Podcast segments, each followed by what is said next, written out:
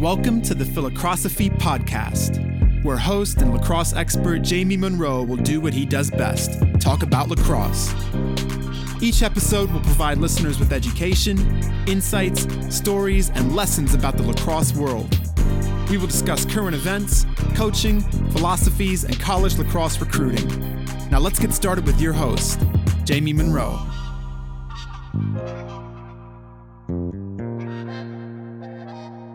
All right, let's let's talk about the West and defending NLL champions, the Calgary Roughnecks.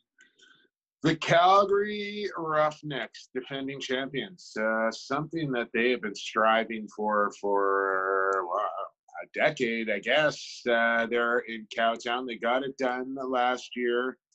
I guess the biggest story out of Calgary this year, Jamie, has got to be the the six game suspension for the reigning MVP of the regular season and playoffs. Uh, Dane Dobbie won't be playing until February the 22nd, so they'll wow. definitely miss uh, 44 in their lineup. But uh, still have not lost a game since Jesse King has stepped into their lineup. I don't know if you knew that or not. I did. But, uh, pretty impressive stuff there for the man I like to call the natural. And then, uh, of course, they got Curtis Dickson, Tyler Pace over on the other side, uh, Rhys Duch still uh, rehabbing his injury, but uh, some nice young talent on their back end as well. Shane Simpson, uh, Reese Callies, Eli Salama.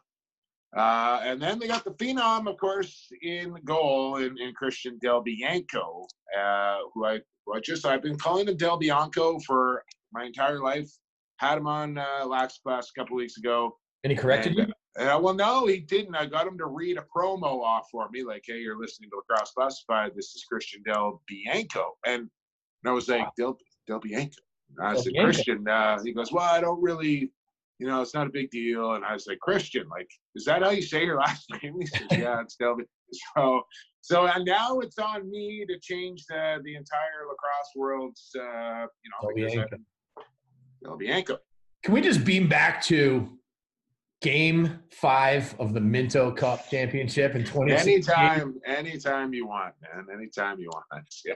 I mean, this was the most unbelievable sporting event I'd ever seen. Of course, I had, you know, I had a horse in the race and all, but you know, to be able to watch him win game one with a 3-2 victory. I mean, this guy was so incredible. And then he almost single-handedly won it with with with a pulled goalie, an Orangeville shot that might have been a couple seconds too early. He makes the save, gathers it, throws it, and misses by a couple of inches. I mean, I still maintain that if that goal would have went in, that would have been the craziest thing I'd ever seen in sports. Yeah. Never mind lacrosse. Like that would have been the so just to to redo this thing here. It's game five. It's the deciding game. The series is tied at two. It's the dying seconds of regulation of the deciding game in a tie game. Orangeville has final possession. They pulled their goaltender, and I believe it was Hogarth shot the ball with about four seconds to go. Del Bianco makes the save, fires the ball down the turf. It's on a perfect line towards the goal as time is winding down, like three seconds, two seconds. The ball is bouncing down the floor. And if it goes in, they they win the Minto Cup in the deciding game at the buzzer. Yeah and this thing bounces over top of the middle of the crossbar. Like it went dead center and it went over the crossbar by about four inches. And you they pan back like and I'm losing my mind here going like this is gonna happen and then it doesn't and they pan back to Del Bianco and he's standing at the bench smiling with his backup goaltender going oh well, I guess we're going to overtime and and then goes on to make uh, an incredible stop in in OT, you know, the windmill and and oh, uh, oh, unbelievable. And, and, let's remember and who was on, on that team. You know, you you had Hogarth, Joel Tinney, Charlene yeah. Was uh, the, the the leading scorer of the tournament. Delbs had to have been the the, the MVP, but Charlene yeah. Was. Uh, Unbelievable, yeah. unbelievable. So yeah, and and yeah, they they go on to win that thing, but uh, just the whole scenario and the drama yeah, of it all. It was amazing, uh, honestly. And uh, one of his teammates, you mentioned him earlier, the captain of the Adanacs in 2019, Tyler Pace, who scored, who was who was so banged up that whole Yeah. series. You know, Yeah. I mean, he had more things. He was like a human band aid, and somehow he scored a couple of the most incredible goals ever. Um, but um, I did a webinar with Tyler last year, and you know, I've always been a fan of his game. He played at the University of Denver, so smooth, won a national championship there, amongst a, a lot of other great players like you know Wesley Berg and, and Zach Miller and you know a bunch of guys. But listening to him articulate what he does and what he thinks about was absolutely incredible. Um, he is so smart. Um, and he is so thoughtful about everything he does, about the way Yeah. he uses the stick, or the way he, everything he does. I think uh, that probably comes from his mother, Sandy. And and I'm, you know, I know you've met Sandy, Jamie, and uh, he's obviously raised right, and and he's a very bright, young, intelligent kid, and and uh, you know he's got his got his own business now with the Pacific Coast Lacrosse uh, Academy, and, and he's doing great things here in BC, helping uh, kids at the high school level get get scholarships uh, here in the Lower Mainland. You know, it's kind of uh, it's kind of about Claremont over there on the island, and, and Darren Reisig, you know, what all those guys are doing on on Vancouver Island, and and here it's uh, about Pacific Coast and, and Tyler Pace. So he's got some great coaches with him, and Connor Robinson and uh, Curtis Dickson and, and Del Bianco, one of those guys as well. So. Uh, nice little thing going there, and, and Tyler Pace uh, always been a big T Pace guy. He's he's uh, he's a fun player to watch play the game. Plays hard, plays Yeah. really hard, and Yeah. and um, his Smart. compete level is really high, and, and his skill level is really high. When you think about cyborgs, I kind of I kind of put Curtis Dickson in the classification of a cyborg. I mean, that guy is a freak in his own right. I mean, he is. He's a genetic freak. Uh, I don't- I've never seen a guy's body be able to twist and contort, and then his his quicks like it. The, the his ability to beat guys one on one and be able to twist and turn and I, I just bend. It's it's crazy to see. Like it, it, it, he does things that don't seem humanly possible or should be able to do, and he can do them. And and he does them at a high like a high speed and a and a high level as well, which um, is is super impressive for for a you know pale faced uh, redhead. to see that is it's crazy, man. Like it, is. you don't expect it. Like you look at him, he's kind of unassuming, and it's like, oh yeah, but and then all of a sudden he's just torching guys one on one and and flying through the air and burying balls. So he goes to the rack, you know, like none other, and Yeah. he can really shoot it, and that's an incredibly deadly combination to be able to And- shoot it. His unpatented underhand shot is off the charts, but he goes to the rack as well as anybody in the game. well, that's what makes him so dangerous because if you if you're like, okay, I'm not I'm not getting beat to the inside here, or I'm not getting beat underneath, and you're like, I'm taking this away, and he's like, oh okay, I'll just I'll just let it fly on the subber and and and pick the top corner. So and then once you start to cheat out on him, okay, like I gotta respect his outside shot here, and then he's gone to the cage, and he's even better finishing inside. So he's uh for me, he is the toughest one-on-one matchup in, in the league, Yeah, Bar none. Yeah. bar none. And by the way, like he'll he'll blow by, you know, on, on, on like a two man game, he'll go underneath on his guy, you know, and then he will run by that switch to the top side like they were not even there. I mean, it's really remarkable how he his agility and his ability. He's it's it's it's like the Matrix, you know, where he just like things things slow down for him because if you really watch, and I have a lot of the highlights over the years the, the the reactions and the things he does with this, this combination of agility and faking and and angles of Yeah. shooting it's it's really uh you, you got to watch a highlight Uh, even when even when uh, they are shorthanded and there's two guys checking him, he still gets his shot off. It may not be as good of a shot as a one-on-one, but he'll beat two guys to get his shot, no problem. Not, not, not many guys can do that. Dane Dobbie, as you mentioned, the biggest story, uh, reigning MVP. Dane Dobbie is how old? 33 or something like that? Oh, he might be pushing 35. 35? A Yeah. lefty, um, a, a cyborg of an athlete. He's a he's a he's a he's a genetic freak for sure. I don't. He's a genetic uh, freak, but uh, but he's not exactly a cyborg. No, I'm like you would think that, if but- you saw Dean Dobbie walking down the street, you'd go like, "There's a there's a plumber or there's a construction worker that uh, you know is 20 years into into the job and, and Yeah. you know uh, he used to you know for people that don't know dane dane used to be a pretty heavy drinker and, and smoker and um, early in his career and and still got it done at a real high level. He's he's cleaned that part of his life up now and he's he's a he's a family man with a with a young child now and and um, has changed that kind of part of his life. But the the look you know kind of the greasy hair and the dirty mustache and uh, it was funny. It was funny at the the, the Warriors game, uh, the home opener, where Paul Bissonnette Bisnasty was there, and and uh, you know they were talking like, "Oh, what'd you think about trying out for the Warriors and how was training camp?" And and his comment was, uh, "Well, I think I just tried out for the wrong team because I look over on the Calgary Roughnecks and their captain's got a beer gut." so. So, but you know what? When How does he do uh, it though? How does he do it? Because this know. guy literally, okay, I don't know. He, He scores 50 goals a year. he what? He won this. He puts up 50 a year, right? Like he'll score 50 a year. He'll he'll be over 100 points. He'll be right near the top of the standings.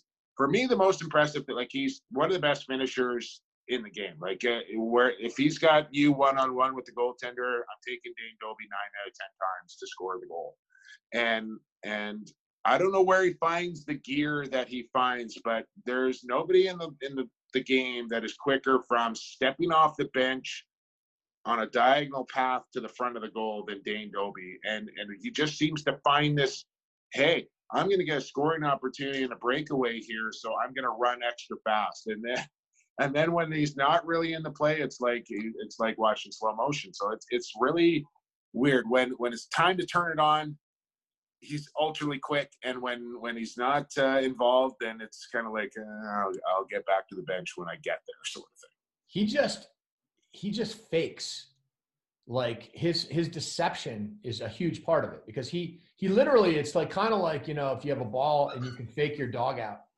And yeah. if you buy you can always buy time with your dog you know by, by faking it away. And and that's just what he does better than anybody. His patented behind the back shot as he's coming top side as a left Mhm. it's unbelievable. I mean there's a lot of guys Shawn Evans does that shot a lot. There's a lot of guys that have kind of done that shot but it seems like he does he executes that behind the back short side shot where he's kind of selling far side. The goalie steps Yeah. off his pipe a little bit. He yeah. just slides it in there effortlessly. Yeah, Um, Tracey Kelusky is probably the best I've ever seen at it. Yeah, um, but but Dobbie is real good at it, and and I think what makes him so difficult to stop as a goaltender is that you know most shooters have their favorite two kind of shots. Like they have their favorite corner that they always like to shoot for, and if the goalie's going to take that away, they'll set you up mm-hmm. that they're going to shoot to that corner and they'll go somewhere else. But where they go is always the same place. Dane Dobbie will go low, high, left, right, five hole, around the back, uh, blind over the head, underneath, doesn't overhand, underhand. And and when you got a guy that does that, and you, and Crawford's probably the same kind of thing. Like they just change where they shoot all the time, and goalies cannot get a book on them or a read on them, and that's why they score so much. The other thing that he does that is I've been so interested in watching is the way he sets up his two man games. Yeah. So you know, if you seal for him, he'll come over the top and and bury it. But what he does so well is he just sort of sits in the middle between a switch and his own man, and then eventually they're afraid of him shooting, and he kind of invites you right over the top. Right? He'll like he'll pull you. He'll one guy he'll invite that guy to think he can like actually play him. And then the guy gets slightly chipped, but as soon as they commit to that, they can't switch anymore, right? They're committed to going over the top. And now he's just walking in, faking his way to the net and either like dumping it to a wide open roll man or just burying it and he gets all the way to the goal. So he's got he's got a excellent. I don't know if you stay with me here, but he's got an excellent reverse crowbar. So instead of going top, like you know, post it up and then hook it, he'll roll underneath. So he takes his other hand off. One hand his- off. Yeah. He, but he goes underneath with it, and that's how he gets the leverage on you. And he's so short and stocky, but in Yeah. his low center of gravity, when he ducks, like he's impossible to check when he's Yeah. ducking over, protecting the ball, rolling away from you, and and then that's all he needs is a half a step to to get loose. The reverse one hand crowbar, by the way, was MJ The great Michael Jordan used to do that every time he would spin. I've, I've heard of him. I've heard of him. Yeah. Yeah. Dobbie, um, MJ, it's like looking in the mirror. Both freaks.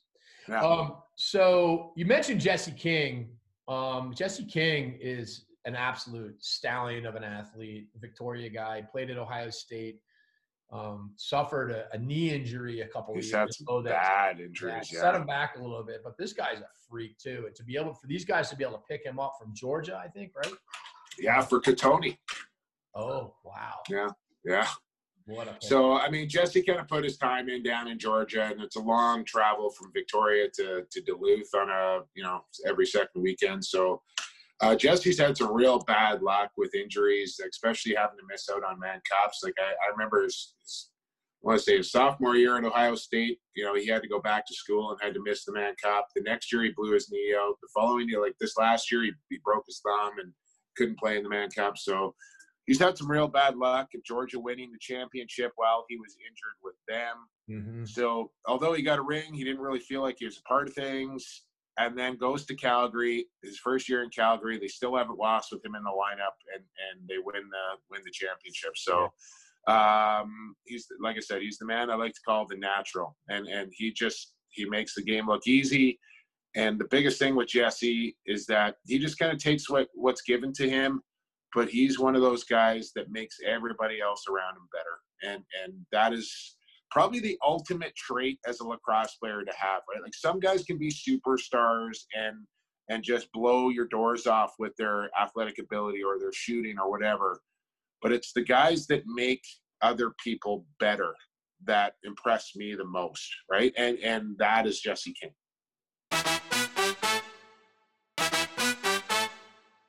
The Philocrosophy podcast is brought to you in part by the JM3 Coaches Training Program, now featuring a seven day free trial period. And here's your host, Jamie Munro, with more information on how you can get your hands on some of the best lacrosse content out there for free. How's it going, everybody? Thank you so much for tuning in to my podcasts. I've had so much fun doing them. I only wish that I'd started recording my lacrosse conversations like 25 or 30 years ago. Now, if you like these podcasts, you will love the content I've created in the JM3 coaches training programs and the academies. Whether you're a coach or a player or a parent, there's so much great information for you guys. I've done this content for men's lacrosse and women's lacrosse, for box lacrosse, field lacrosse, youth lacrosse. And the great news is I've created a seven day free trial. So if you're tired of endlessly searching the internet for great content. Just go to www.jm3sports.com slash free trial. You can get access to all of the content I've created for free for seven days. Trust me, when you take a look at it, you're going to want more. Almost everybody gets hooked. All right, enjoy the rest of the podcast. Let's talk about the Saskatchewan Rush. Uh, yes. An elite, an elite uh, group of players that have won championships um, yeah. and seem to have, I don't know, started slowly the last couple of years, um, but led by Mark Matthews, who I actually recruited to the University of Denver. Coach, you did. I did. I did not know that. I did not know that. And listen, uh, Saskatoon slowly kind of becoming my, my second home. So I, I I got lots of love for Saskatoon. But um, Mark Matthews, uh, there's another guy. You know, I talked about I've talked about the nicknames and having you know names for for some of the upper echelon players in the league, and and as you know, I like to call Mark Matthews the mailman. Um, I saw Mark back in 2008. I want to say at the U19 World Championships in Coquitlam. That was the first look I had at Mark Matthews, and I thought like this guy, you could tell was going to be special from an early, pretty early age, and and always delivered. Uh, I went with M, Mark Matthews, MM, Mailman, MM. Always delivering was Mark Matthews. So uh, it just kind of came into my head and I've stuck with it. It's starting to finally catch on. It took a while to get the mailman going. But, uh, anyways, I like this guy is right at the top of my list as far as uh, some of my favorite players to watch. He's a big, athletic lefty. Uh, can smoke it and, and sting corners, and uh, he can beat you on the dodge and then just a phenomenal distributor of the, of the ball as well, and, and uh, quarterback on the power play, and uh, you know like Denver, some of his best highlights have come out of Denver. I think about that sick toe drag that he walked like three guys yeah. through, and and he's had some phenomenal highlights uh, over the year. And he's you know another five, I think five straight years over 100 points in the league, uh, MVPs and and rings to go along with it at pretty much every level that he's played at. So. Um, he's a winner, and he's one of the best uh, in the game, if not the best at the at the lefty shooter spot. Anyway. Yeah, phenomenal. You know what's interesting about Matthews too is that he plays. He he has this very unique string job. He he has incredible dangle and hold in that stick. Yeah. And yet, if you throw with his stick, you will almost anybody will throw it over the head of the person they're throwing it to. That's funny you mentioned that because uh, the captain of the Rush, Chris Corbeil, is currently using a stick from Mark Matthews. So anytime that his sticks break, and, and Mark's probably got like a you know entire closet full of heads uh, jammed in his yeah. his house somewhere, a veritable uh, yeah. So Corbs uh, always says like, hey. Mark sticks always throw pretty good for me, so I just grab Mark sticks. So right now he's using, literally, he's using this this red head with white mesh and a gold shaft that he was using at the World Championships. I guess Mark had done up, you know, with Team Canada colors and the gold and the red and all the rest of it. Um, so Corbs is using this thing wearing lime green and black and, and all the rest of it. He's getting the gears for that, but he he's he's one of those guys that doesn't want to give up uh, something that's working for him. So Mark's, um, you're right. He likes to play with a super wide head on his on his stick. And when he's not playing and he's kind of walking around, he's always got to stick with him. He jams in a softball in between the low part of his head to keep the thing spread out for whatever reason. I don't know. He, but that's what he does. He walks around with a softball kind of wedged into his pocket all, at all times. Do you remember the finish he had in the World Championships off that? Oh, they, yeah, the, where he just kind of like hard pumped, like he was going to go far side high. He's a lefty and yeah, then yeah. just face dodged over and just dropped it in. And I mean, th- there needs to be a name for that. I know. I'm still, uh, I'm still, I'm still working on that. I don't, uh, I don't know what, quite what to call that. I don't know quite what to call that. This, I mean, he's really one of the only guys I've seen do that. Yeah, and I've seen him do it a couple of times, but I've never really seen. You know what? I saw Gary Gait drop it in like that one time. Well, maybe, it's a, uh, it's a really interesting. I think there's something to do with the footwork, to be honest with you, because I was kind of like in the kitchen one time getting a late night snack, and it just popped into my head, and I, I just started trying to like think about how you would need to be stepping to be able to like. Well, to me, it's the, it's the, the it's the cognitive thought process to go. I'm going to do this. Like when you're right there, standing on a goalie and going, no, no, I'm I'm gonna. you know, like guys, crazy. Not many guys would register, go, okay, this is this is gonna work. I'm gonna do this in a gold medal world championship game. It's crazy. It is. It is crazy. About the rush and Coach Keenan, who's done a lot yeah. of winning. Uh, he's done a, he's, he's won at the junior level with Whitby multiple times in the Minto Cup. He's won multiple championships with the Rush, and I would say they run one of the more beautiful offenses to watch with the way they move the ball and the way they run what I call nations looks, and where you really aren't looking for the pick and roll as much as you're looking to do the two pass pick and roll, where you set a pick and then you swing it, and then the ball comes back to that picker it, it, with all kinds of other motions um, layered in there. I mean, talk yeah. about it a little bit. It's amazing to watch. Yeah, and um, you know, not to take anything away from Jammer Derek Keenan, uh, you know, who was a phenomenal player in his day as well, winning NLL titles with uh, the Bandits way back when in the '90s, and and of course World Championships with Team Canada as well as the head coach there and, and, and as a player. So, um, but I, I really need to give Jeff McComb, his offensive coordinator, a lot of the credit here for that rush offense and in getting a kind of a close up look at, you know, some something I've always kind of admired and, and watched from afar, but now I get an opportunity to to go to practice and to to go to morning shoot arounds and, and watch it up close. And I don't get uh, I don't get too close to the whiteboard or into the huddles or, or what have you as far as the conversations go, but watching his offense not only in practice but in games as well. Jeff McComb he's an offensive genius, Jamie, and and I think the smartest offensive mind in box lacrosse. Wow. I'm not even joking, and, and and I hold a lot of guys in high regard. Like Curt Malawsky to me is a sensational coach, and and is about as prepared for every situation you're ever going to encounter in in a game, and runs a very smart and effective offense. But the way that Jeff McComb designs his offense is super complex, and not everybody can play in it and people get lost in it. They get confused. I mean, there's guys that have been in that offense for two or three years now that still haven't completely figured it out, and you'll see it break down from time to time because of that. So, how do you describe now, the offense? Ever evolving, ever evolving. It's it's poetry in motion, man. It's it's it's constant movement, and uh, so now you know they've had the luxury of of having Mark and Ryan, Derek's son, and uh, Curtis Knight.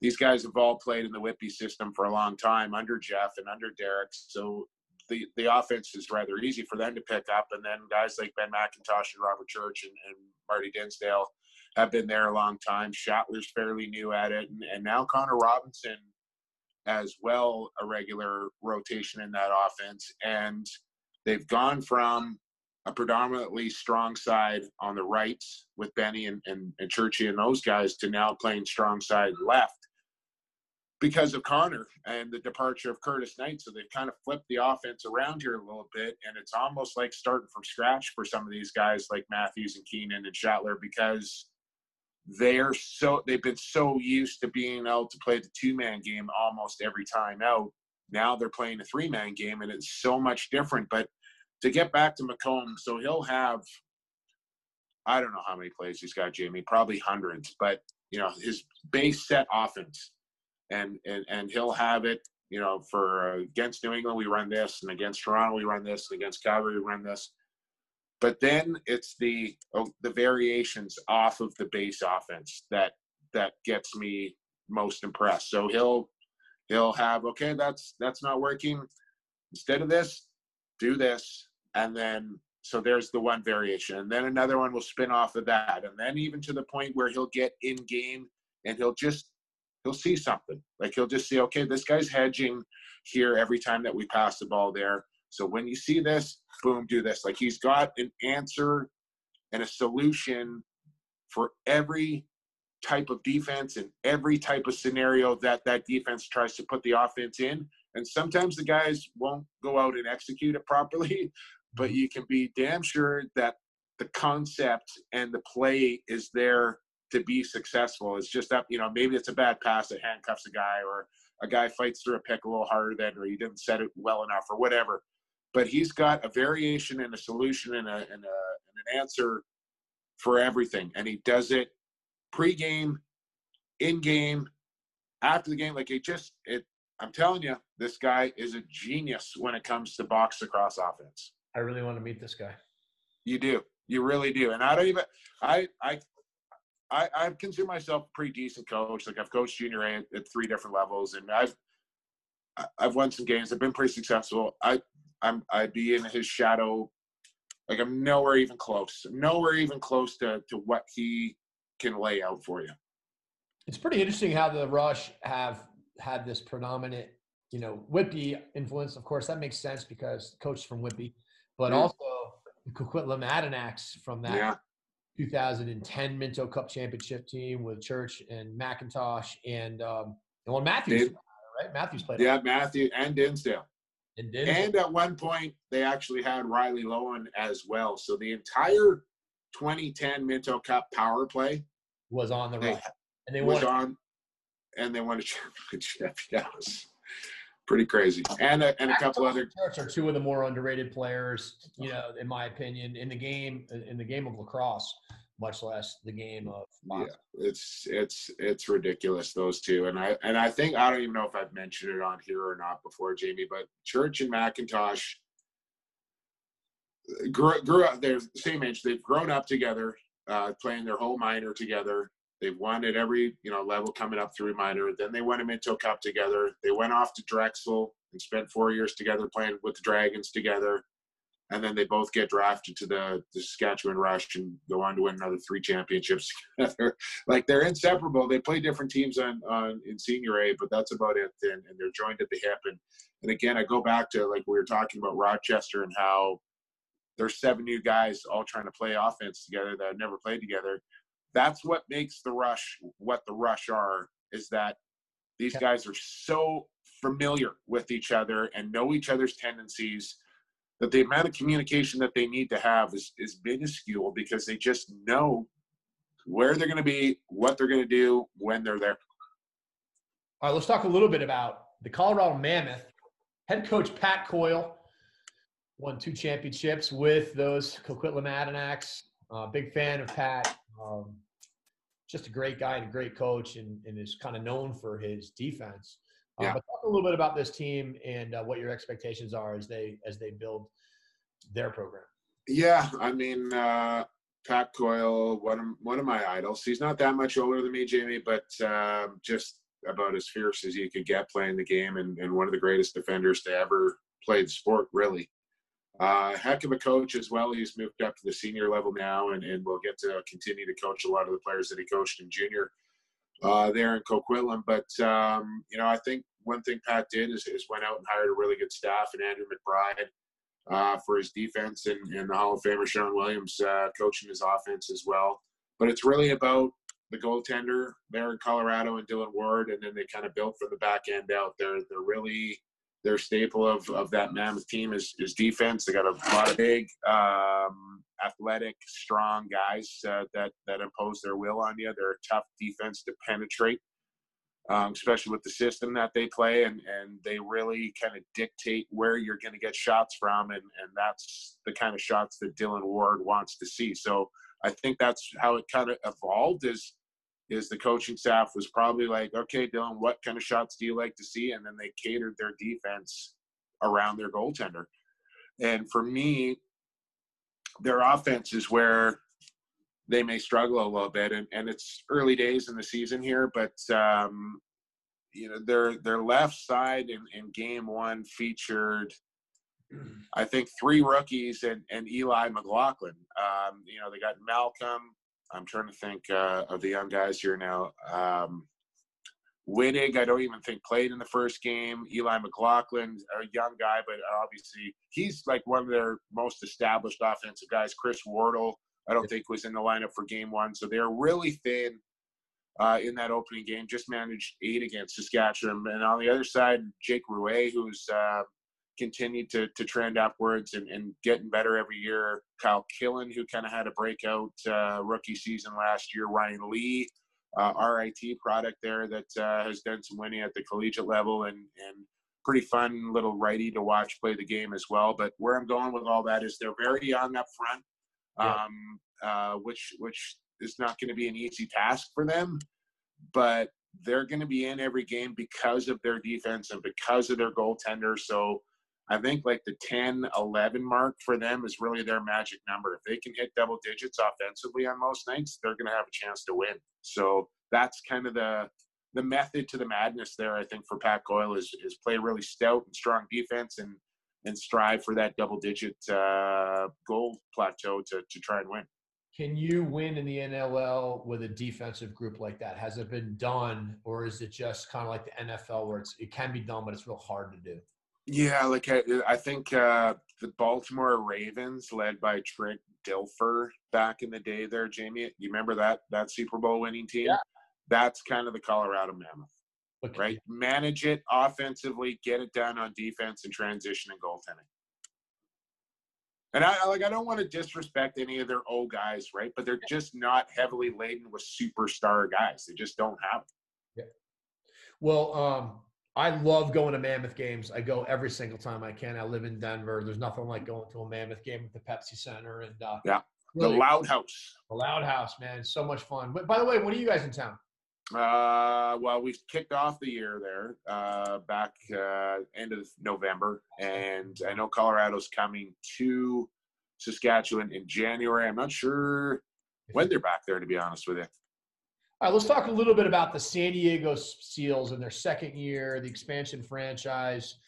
You talked about their number one pick, the lottery that they won in getting Austin Staats. Um, I really got a chance to watch this guy play in the 2017 Minto Cup, where he was the MVP, and he's he's a freak. I mean, the guy, the way he plays, he's he's tough as they come.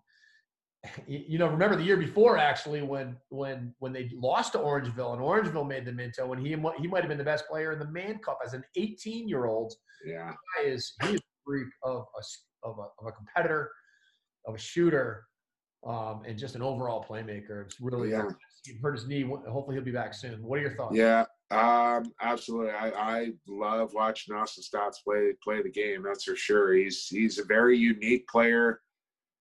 There's nobody else really like him that does the kind of things that he does as well. And again, his his compete level is off the charts, and I think that's part of what makes him really successful. He just he goes to the rack harder than a lot of guys. He's just got absolutely zero fear of getting hurt or getting hit, and and plays the game at 100 miles an hour, and and then plays with a ton of skill as well. So. Uh, San Diego hasn't been the same team since he's he's been hurt, and I think he's been working out like an absolute animal. I don't think they want to rush Austin back. I want to make sure, you know, they they protect their prize asset because uh, he's got a long career ahead of him, and and they may suffer a little bit without him, and, and uh, they're missing Casey Jackson, who's dealing with some concussion stuff. Uh, they don't have Garrett Billings signed. I'm not sure what's going on there. They lost Dan Dawson to free agency. Uh, so some turnover there. They get Zach Greer out of retirement. Um, you know, Buchanan is there, uh, but Berg. Yeah, but Wes a huge addition, who's who's been phenomenal through their first two games. Um, so they look pretty good in Baltimore or in Buffalo, excuse me, to start the year, and then they kind of didn't look so good against Toronto last weekend. So I'm not really sure exactly where to to kind of peg San Diego quite yet. I think they'll definitely be better when when they get some of their offensive players back, but they may kind of muddle along here a little bit until that happens and they kind of rest on Frank Scigliano's shoulders and goal there to to kind of keep that team in games, and and then hopefully they can get enough offensive uh, production. I don't know if you saw this just announced yesterday, Jamie. Uh, you seen this Rumble on the Runway? Did you see yeah, this? Yeah, I saw that. This looks absolutely insane, man. So they are going to play a first time ever a national lacrosse league, professional lacrosse game outdoors in San Diego on the tarmac of a marine base. So they're going to throw boards up, netting, glass, stands, all of it. There's still going to be jets and helicopters and whatever flying around uh, the airfield there in San Diego while this game's going on. Uh, Tsai has invited all the season ticket holders and all the men, service men and women to come. I think it's going to be like about 5,000 people this is incredible. This is like history, and I can't wait to see this. They're to play the Warriors on February the 22nd uh, in San Diego on an Air Force base or Marine airstrip landing. Crazy. Wow, really cool. I, I actually went to a uh, a Seals game versus the Wings last year. okay. we were on our spring break with Thunder Ridge High School and um, there was a game and a uh, great place to watch a game. It was. It was an awesome, uh, awesome game, awesome venue. Um, I love the Seals uh, colors and logos. Well, of course, yeah. I mean, that goes without saying, right? Uh, purple and gold uh, all the way. Yeah. No question. Um, let's also talk about the pickup they had. A big pickup in Jeremy Noble. Yeah. That was a yeah. huge pickup for a righty, a righty forward from the Colorado Mammoth, who was probably yeah know veterans. But uh, talk well, about Jeremy again, you know, former number two overall pick uh, by the Knighthawks way back when, before being dealt uh, to Colorado. But I don't know what happened with the little dude. You know, he's a Minto Cup champion with Orangeville uh, as their captain back then as well, and. Um, I recruited I, him at the University of Denver too, by the way. Well, you are a very good recruiter, apparently, Mark Matthews and, and Jeremy Noble. Uh, uh, you, you, know what? I don't know. I don't know what happened. If they, if it was just, uh, you know, you, you're a coach, and you know sometimes certain players just don't mesh with certain coaches, and I've had my fair share, and, and I'm sure you have too, and, and players that have really liked you, and some players that maybe haven't liked you so much, and and I think that's just human nature. And, and for whatever reason, Jeremy and, and, and Pat just didn't seem to mix. And Jeremy had a really tough year in Colorado last year, really tough year, and was just kind of like cast aside, like, okay, you, you need a fresh start somewhere. And San Diego is where he landed, and he gets to, back with his old Denver teammate there in Wes Berg. And I think it's going to be great for Jeremy to to get a fresh start and, and get back with uh, a guy that obviously knows him very well, and Josh Sanderson being another Orangeville guy. He knows what Jeremy Noble is all about, what makes him tick, and um, surrounded by some guys that'll insulate him a little bit as well, where he doesn't have to be the man.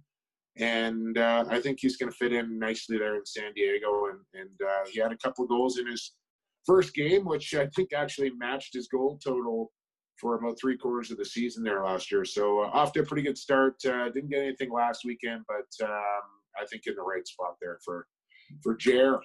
He is uh, he's a great guy. I got a chance. To, I did get a chance to coach him with the Atlanta Blaze. Hunts had him on the roster. Um, he was a, you know Dave Huntley was a huge Jeremy Noble fan and believer, and I, I get it. I mean, you know that guy. He is a winner, and he is a great. Well, and he changed. Like he really in that that World Championship in Denver he was the quarterback, right? Like he really changed the dynamic of that, taking the ball to X as a midi and kind of flipped that whole USA defense on its head. And that he was the guy, right? He was the catalyst to kind of all that.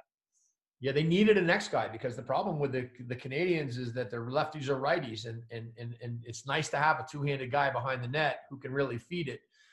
And while he's not really a two handed guy, he can really feed it. He, he, he got the job done. He got the job done.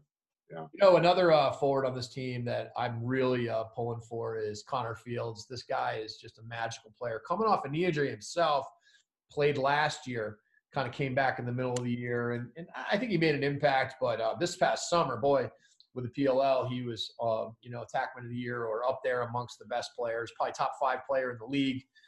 Uh, I think it was attackman of the year while Rambo was player of the year. Um, yeah. Lefty, yeah he's a pretty magical player. Um, amazing to think that he was on the same attack unit as Lyle Thompson.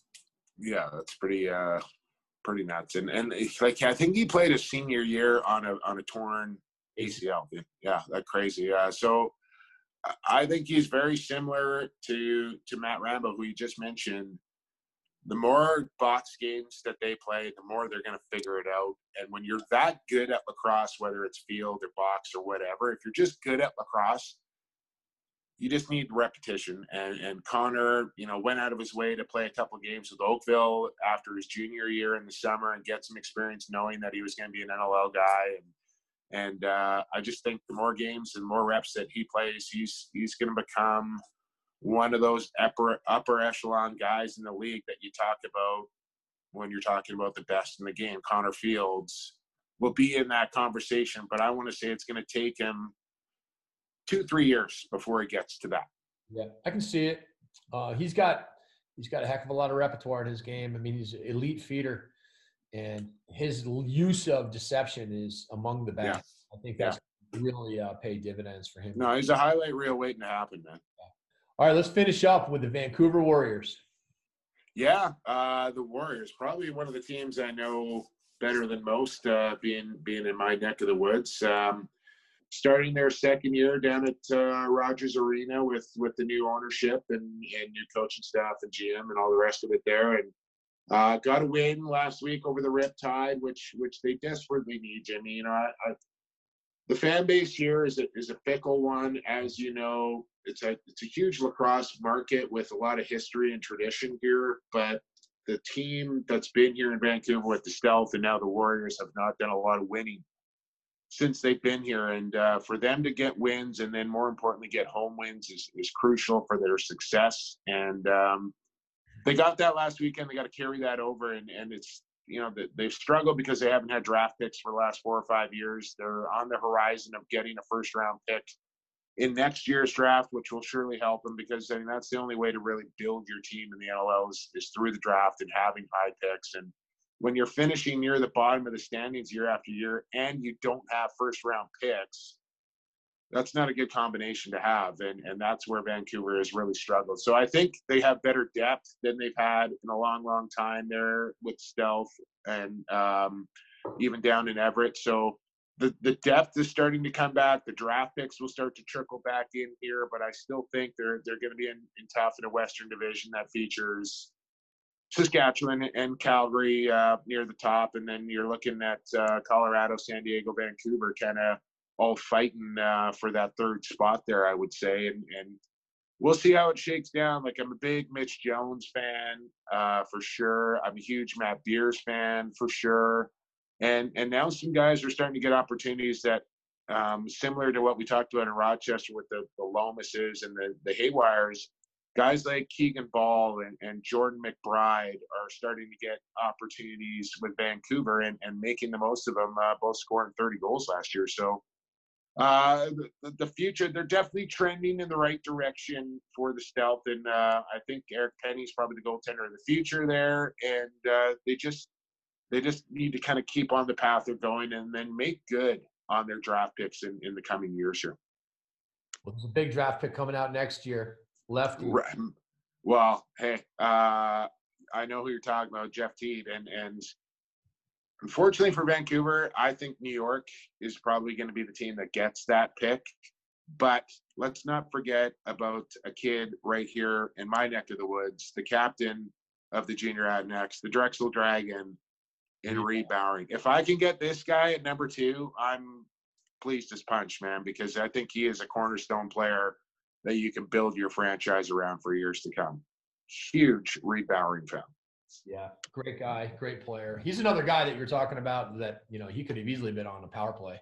Oh, that's what I'm talking about. Like this, he's like Challen Rogers, man. Like he's MVP the next league when he was an intermediate. Yeah, he's the next Challen Rogers. He's a lefty, but he's the next Challen Rogers. Yeah, very cool. Well, uh, Jake, thank you so much for uh, taking the time and coming on and talking NLL lacrosse. It's always awesome to listen to your insights and your knowledge. And uh, for those people out there, tune in to listen to the Saskatchewan Rush, the voice of the Rush, Jake Elliott. You'll learn something about lacrosse and, and, and have a great time watching. Yeah, and if uh, if you want to listen to my podcast as well, Jimmy, you can do that uh, every Tuesday. It comes out via Lax All Stars, uh, Lax Class on Twitter, Lacrosse Classified on Instagram, and if you fo- want to follow yours truly, I on every social media platform, my email, even my gamer tag on Xbox, Jamie at PXP the number four sports is where you can find me. PXP for sports, Jake Elliott. Jake, thanks so much, man. It was great. My pleasure, man. Good to talk with you. And anytime, Jimmy. Happy holidays to you, by the way, buddy. And we will talk soon. You bet.